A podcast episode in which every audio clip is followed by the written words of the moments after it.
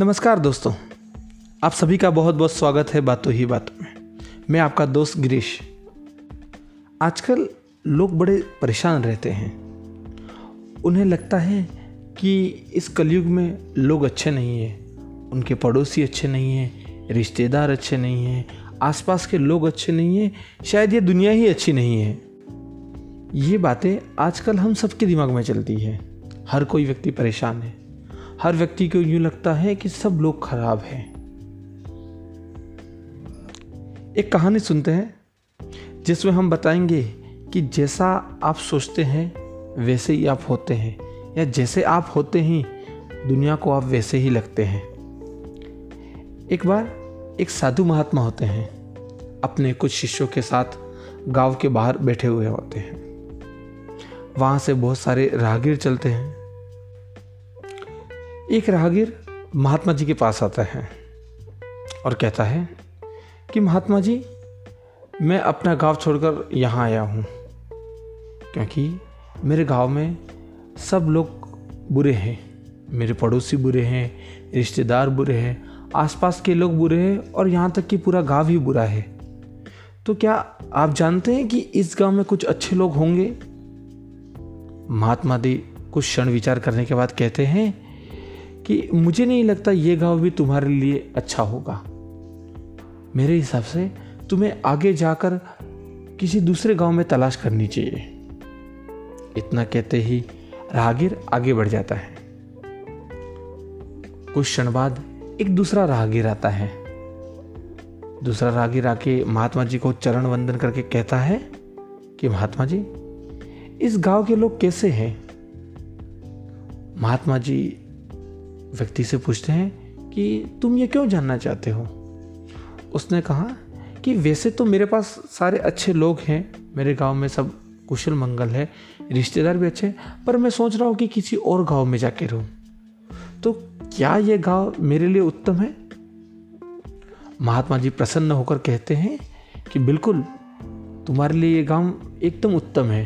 तुम यहाँ आराम से रह सकते हो। यहाँ के लोग बहुत अच्छे हैं बहुत अच्छी व्यवस्था है इस गाँव में और सब कुशल मंगल हैं। राहगीर प्रसन्न हो जाता है, महात्मा जी का आशीर्वाद लेता है और चला जाता है। ये पूरा वाक्य एक शिष्य देख रहा होता है।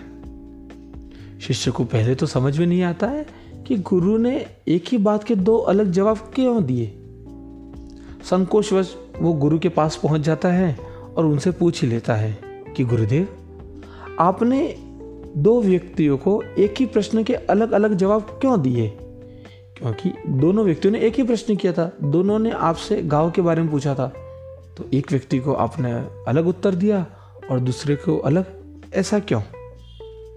गुरु मुस्कुराते हुए जवाब देते हैं कि देखिए, पहला जो राहगीर आया था, वो गाँव के बारे में जानना चाहता था।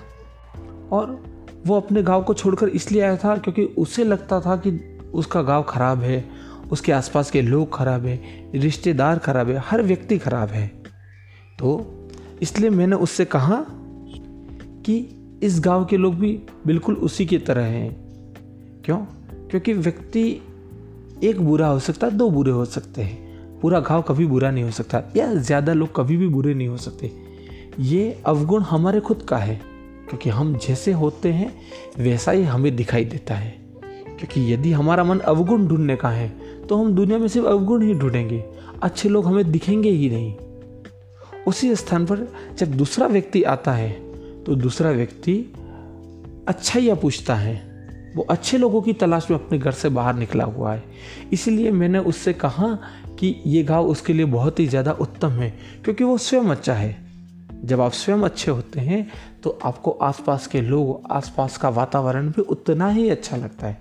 पर यदि हम स्वयं बुरे होते हैं तो हमें आसपास के लोग, हमारा वातावरण, हमारा समाज, हर कुछ बुरा दिखता है।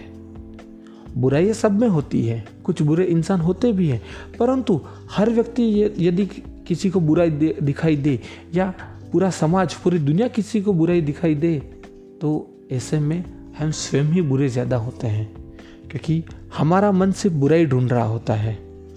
कुछ अच्छाई ढूँढने का उसका नज़रिया ही नहीं होता है। इसलिए यदि दुनिया अच्छी बनानी है, वातावरण अच्छा बनाना है, समाज अच्छा बनाना है तो पहले हमें स्वयं ही अच्छा बनना होगा। यदि हम स्वयं अच्छे नहीं बनेंगे तो हम दूसरों की अच्छाइयों को कभी नज़र नहीं कर पाएँगे। दोस्तों, आजकल हमारे साथ भी ऐसा ही होता है। हम जहाँ भी रहते हैं, जिन लोगों के भी साथ रहते हैं तो हमें हमेशा लगता है कि ये व्यक्ति बुरा है, ये व्यक्ति बुरा है, मित्र बुरा है माता पिता बुरे हैं भाई बहन बुरे हैं, रिश्तेदार बुरे हैं, या समाज बुरा है, राजनेता बुरे हैं तो पहले हम स्वयं अच्छे बने। क्योंकि जब हम स्वयं अच्छे नहीं बनेंगे तो हम दूसरों की अच्छाई कभी नहीं देख पाएँगे। उसी प्रकार, जिस प्रकार एक चोर को बाकी सब व्यक्ति चोर लगते हैं और एक साहूकार को बाकी सब लोग साहूकार लगते हैं। यदि आप चोर हैं तो आपको पूरा पूरी दुनिया चोर ही लगेगी। आप हर व्यक्ति को शंका की दृष्टि से देखेंगे। परंतु यदि आप स्वयं साहूकार हैं या आप स्वयं बहुत अच्छे व्यक्ति हैं तो आप पूरे संसार को साहूकार की दृष्टि से देखेंगे। आप दूसरों की गलतियों पे भी आपका नज़रिया उस तरह का होगा कि नहीं यार, ये नहीं कर सकता। क्योंकि आप स्वयं अच्छे हैं तो आपको दुनिया अच्छी ही लगेगी। मुझे उम्मीद है आपको ये कहानी बहुत पसंद आई होगी। सुनने के लिए आपका बहुत बहुत धन्यवाद।